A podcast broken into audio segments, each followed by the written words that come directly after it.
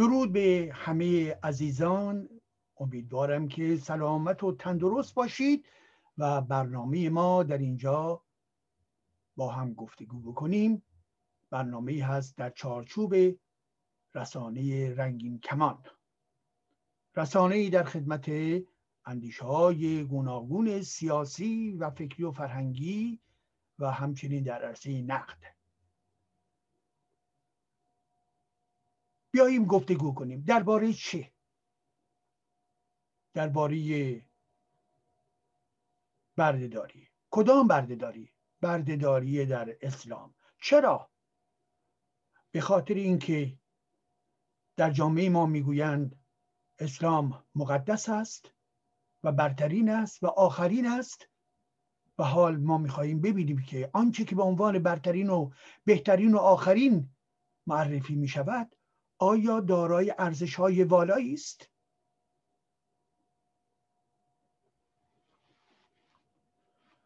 اجازه بدهید دوستان گرامی مطلب خودم رو با یک گفته ای از میلان کوندرا آغاز کنم. رمان نویس معروف چک. میلان کوندرا می‌گوید اعتقاد چیست؟ اعتقاد تفکری است که متوقف شده است. منجمد شده است و آدم معتقد آدم محدودی است که از اندیشیدن میهراسد. او در چارچوب اعتقادات پیشینیان خود به زندگی ملالاور و تکراری خیش ادامه می‌دهد و با آن احساس امنیت می کند اندیشه کردن یکی از سختترین کارهاست. چرا که در مقابل عادات ما عادات ما میستد و آنها را به زیر سوال می‌برد و راحتی و امن و آسایش را از ما می‌گیرد. وقتی ملتی دنبال روی پیشینیان خود گردید نباید انتظار داشته باشد. زندگیش بهتر از اجداد خودش باشد. این بود گفتی از میلان کندرا. اعتقاد چیست و چرا اعتقاد پوسیدگی و منجلاب به بار می آورد آنچه که ارزشمند هست همانا اندیشه کردن فکر کردن نقد کردن. و این همون گونه که این نویسنده برجسته می‌گوید راحت نیست دوستان راحت نیست. به خاطر اینکه ما محصول تاریخمون هستیم محصول خانوادهمون محصول مربوط به دینمون سنت هایمون مدرسه و دانشگاهیمون. ما از دل این مکانیزم داریم بیرون بیاییم و پدیده مانند پدیده دین یک پدیده ای هستش که اولین کاری که می‌کنه ذهن رو مچاله باید بکنه. دین اسلام اینجورین است. در دین اسلام شما احتیاجی به فکر کردن ندارید. فقط باید اطاعت کنید. دین الله چنین است. می‌گویید الله الله اکبر وارد می‌شوید در این دین و تا آخر عمر میمیرید و باز زمانی هم که میری می‌گویند برای شما الله اکبر. این گونه صحبت کردن ممکنه برخی بگم بله ساده کردن به حد مطالب راست. نه باور کنید این چنین نیست. مضمون عمیق این دین به اسارت گرفتن اندیشه است. بر ما افسانه ساخته بر ما دوک ساخته بر ما اسطوره ساخته بر ما خرافه ساخته بر ما رفرانس ساخته و همه همه رو می‌گوین اینها مقدس است. الله مقدس است. اسلام مقدس است. پیامبر اسلام مقدس است. و برای شاخه شیعش تمام خانواده بنی هاشم از علی ابن ابی طالب تا دوازدهمشون همه مقدس هستن. چی مقدس هست دوستان من؟ چه چیزی مقدس هست؟ اللهی که غضب می کند اللهی که به جهنم میفرستد؟ پیامبر و علی ابن ابی طالبی که غزه به بار می آورند و سر صدها یهودی رو جدا می کنند چه چیزی مقدسه؟ حسین و حسنی که در رکاب خلفا برای سرکوب ایرانیان شرکت کردند؟ چه مقدسه؟ امام دوازدهمی که هرگز وجود نداشتد و جز یک توهم و یک خواب خونالود چیز دیگه ای نیست.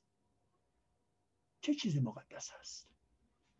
یکی از مطالبی که اجازه میده که ما ببینیم که محتوای این قرآن چیست امر بردهداری هست. امروز دیگه در دنیای کنونی ما می‌دانیم ارزش های والا همانا ارزش های حقوق بشری است. برابری زن و مرد برابری انسان ها بنابراین بردهداری.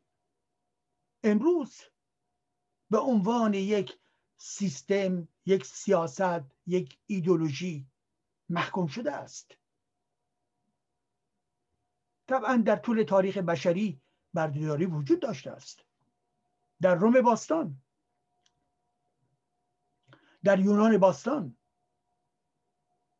در غرب رابطه استعماری با کلونی ها و همچنین در این بستر تاریخی بله بردهداری در اسلام نیست در قرآن اسلام نیست از 1400 سال به این سو نیز وجود داشته است. پس بنابراین زمانی که می‌گویند بله مدل اسلام مدل برترین و بهترین و غیر و هستش نه مدل اسلام مدلی میان مدل های دیگه ای هست که متکی بر بردهداری است.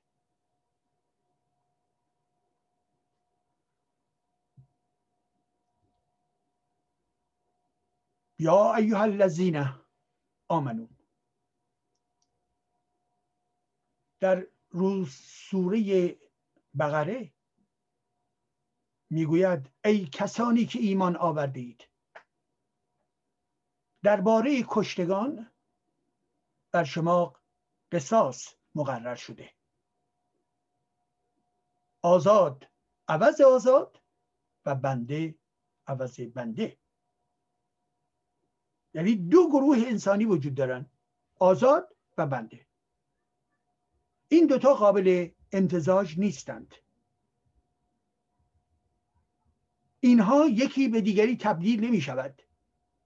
و زمانی هم که قتلی در جامعه صورت بگیره حکم و مجازات مجازاتی در ارتباط با فرد کشته شده اگر آزاد است مجازات خاص میطلبه و برابری آزاد عوض آزاد برای قصاص و بنده عوض بنده. و باز ادامه می‌دهد قرآن. در همین سوره بقره و با زنان مشرک ازدواج مکنید. و با زنان مشرک ازدواج مکنید تا ایمان بیاورند. قطعا کنیز با ایمان بهتر از زن مشرک است. بنابراین می‌بینید؟ قطعا کنیز با ایمان. یعنی اونجایی هم که می‌گوین بله کنیز میاد و اسلام میاره و غیر و داستان سرایی که می‌کنن باز کنیز باقی میمانه. منتها کنیز مسلمان شده هستش. قطعا کنیز با ایمان بهتر از زن مشرک است. هرچند زیبایی او شما را به شگفت درآورد بنابراین یکی از مسائلی که به طور دقیق و قطعی در ساختار فرهنگ قرآنی باقی میماند همانا پذیرفتن پدیده بندگی است. زیرا در قرآن در ادبیات قرآنی بنده می آید یعنی به عنوان برده مرد کنیز می آید به عنوان برده زن واژه عبد می آید واژه ملکت می آید یعنی اون چیزی که به انسان تعلق داره. یه مالکش آدم های آزاد هست یعنی منظور کنیز هست. و بنابراین قناعیم وجود داره. و از میان قناعیم مسئله به بردگی کشوندن دیگران هست. و زمانی که باز توجه می‌کنید ببینید که اونجایی که پیامبر اسلام صحبت از مسئله فصل مربوط به ازدواج هست خب چند زن رسمی توانند مؤمنین بگیرن و خود پیامبر اسلام که بی حساب و در کنار زنان رسمی می توانند دارای کنیزان متعددی باشند. پیام پیامبر اسلام دارای کنیز بود برای همخوابگی برای خدمتگاری و تمامی امامان شیعه نیز دارای کنیز بودند. بنابراین کنیزی و بردگی بردگی زن و مرد در قرآن یک پدیده تاریخی و ماهوی است.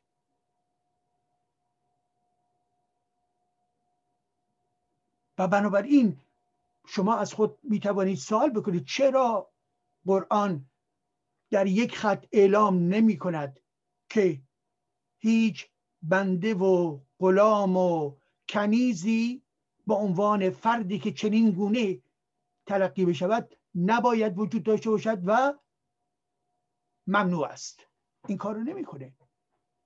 هرگز نمی‌کنه. زیرا خود این پیامبر و امامانش کنیزدار بودن. اینها امتیاز اجتماعی هستش. بنابراین مدل بردگی که در جاهای دیگه بوده در درون قرآن جاری می شود پس امتیازی از این زاویه بین قرآن نسبت به دیگران وجود نداره. کنیز کنیز است. یعنی تصاحب بر چی؟ بر بدن و روان انسان ها یعنی شما مالک می‌شوید. مالک خانهتان مالک کفشتان مالک کلاهتان مالک بردهتان و غیر و غیره.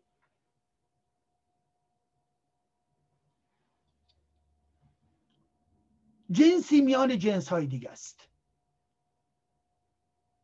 و این مطلب در بیش از چهل آیه قرآنی مرتبا تکرار می شود مسئله چی؟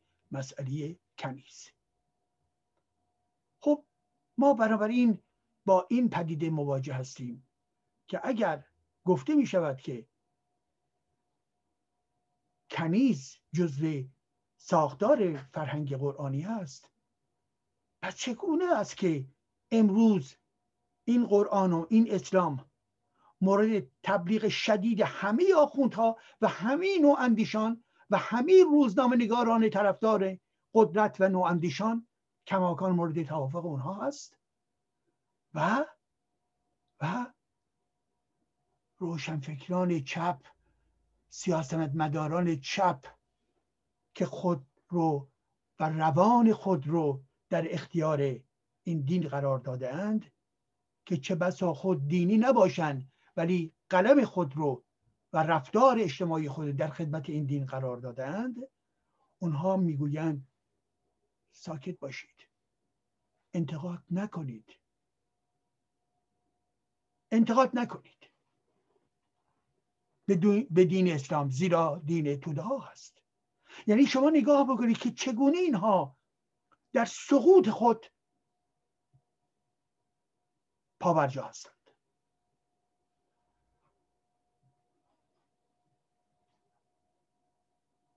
در سوره النور می آید و به زنهای مؤمن بگو که چشمان خیش را ببندند و شرمگاه خود را نگه دارند و زینتهای خود را جز آن مقدار که پیداست آشکار نکنند. به زنان مؤمن که چجوری اینا رو می‌خواد در کاتگوری بستگان در پشت هجاب ها و پشت در واقع حفره ها می‌خواد اونها رو نگه دارند.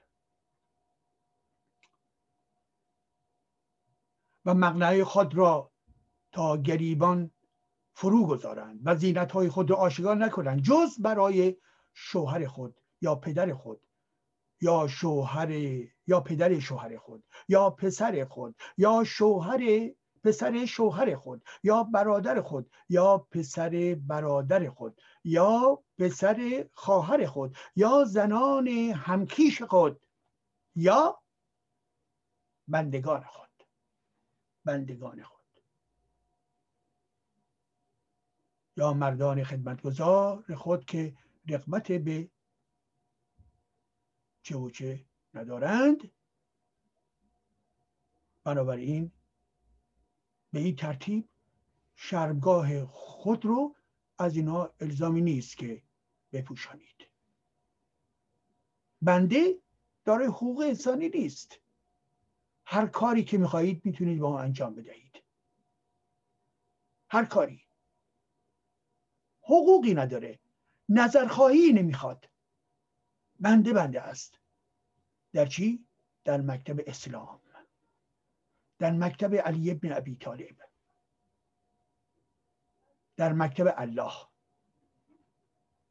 بنابراین مسئله ای که در اینجا برای ما واقعا مهم هست اینه که بفهمیم که اگر این دین بر پایه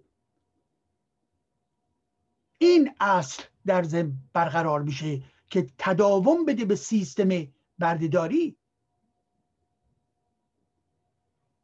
و نمایندگان برجسته این دین مانند پیامبر اسلام. و سایر شخصیت های دینی و مذهبی شیعه خب حال چجوری میسر هست که ما بپذیریم و دم بر نیاوریم؟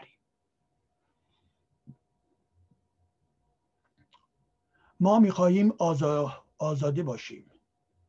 ما می‌خواهیم آزاد فکر باشیم. اولین شرط آزاد فکری همان است که کندرا گفت اعتقاد سنگ شده و متعصب خود رو بشکن. و ما معیوبیم ما مریضیم ما بیماریم. ذهنی که کار نکنه انسان رو نیز به نحوی تبدیلی به بنده کرده. بنابراین تلاش برای نقد. بله اسلام بر پایه برداری استوار است. اگر ما بردهداری رو ترک می‌کنیم و به درستی ترک می‌کنیم و اگر در ارتباط با این رد و این ترد همه سیستم های بردهداری رو ترد می‌کنیم به ناگزیر در درون این سیستم هایی که مسئله بنده در اون برجسته است مانند اسلام هست و بنابراین در تمام پس از پیامبر اسلام و پس از به دوران خلفای چهارم در بخش بزرگی از آفریقا و آسیا کماکان در کشورهای مسلمان بردهداری بود و امروز نیز وجود داره. بله در کشورهای دیگه هم هست کشورهایی که اسلامی نیستن. ولی کن با بحثمون در اینجا هستش که شمایی که می‌گویید اسلام همه چی خوب رو داده و بهترین و اینا ما می‌خواهیم بگوییم نه. اسلام یک ایدولوژی استعماری اسلام یک ایدولوژی بندهداری هست. بردهداری. بنابراین یک ایدولوژی مزد و مرگبار هست برای جامعه. پس بنابراین دوستان گفتگوی من با شما این است. اگر کسانی هستید که کماکان می‌گویید نه اینطوری نیست بیایید به من نامه بنویسید. ما با هم دیگه مجدد میم در دل قرآن در دل تاریخ. در دل زندگی بزرگان این دین که نشون بدیم چه ماجراهایی بوده. اگر شما جرأت این رو ندارید این مسئله دیگه است. اگر در ذهنیت خودتون فکر می‌کنید که انتقاد به اسلام منجر به فرو ریختن ذهنیت شما میشه این در واقع ناتوانی شما هست. ناتوانی شما. بنابراین بیاییم با شجاعت باشیم و بنابراین نشون بدیم که بله همین به اصطلاح ارزش اسلامی رو می شود با ارزش های واقعی جابجا کرد. اسلام ارزشی نیست جز ارزشی به سوی سقوط. هرگز آن کتاب و اون ایدولوژی که بردگی رو می‌خواهد تداوم بده نمی‌تواند کتاب معنویت باشد. نمی‌تواند کتاب رفرانس و مقدس باشد. چنین کتابی به ذهکاری جنایتکاری رو رشد می‌دهد. حقوق بردهدار علیه برده و بنده و کنیز رو رشد می‌دهد. آیا شما خانین هستید؟ نه. بیاییم بنابراین دین اسلام رو نقد بکنیم. با رد دین اسلام و مزامین قرآنی شما به ارزش های بالای دیگری می‌رسید. مطمئن باشید روشنایی که به شما به سوی شما میآید در زمیر شما روشنایی ایده ها روشنایی فکر روشنایی اندیشه بی سابقه خواهد بود. پس بنابراین بله بردهداری در اسلام هست و ما بر ضد بردهداری و بر ضد این ایدولوژی قرآنی پیوسته و پیوسته به فعالیت فکری خود باید ادامه دهیم. متشکرم.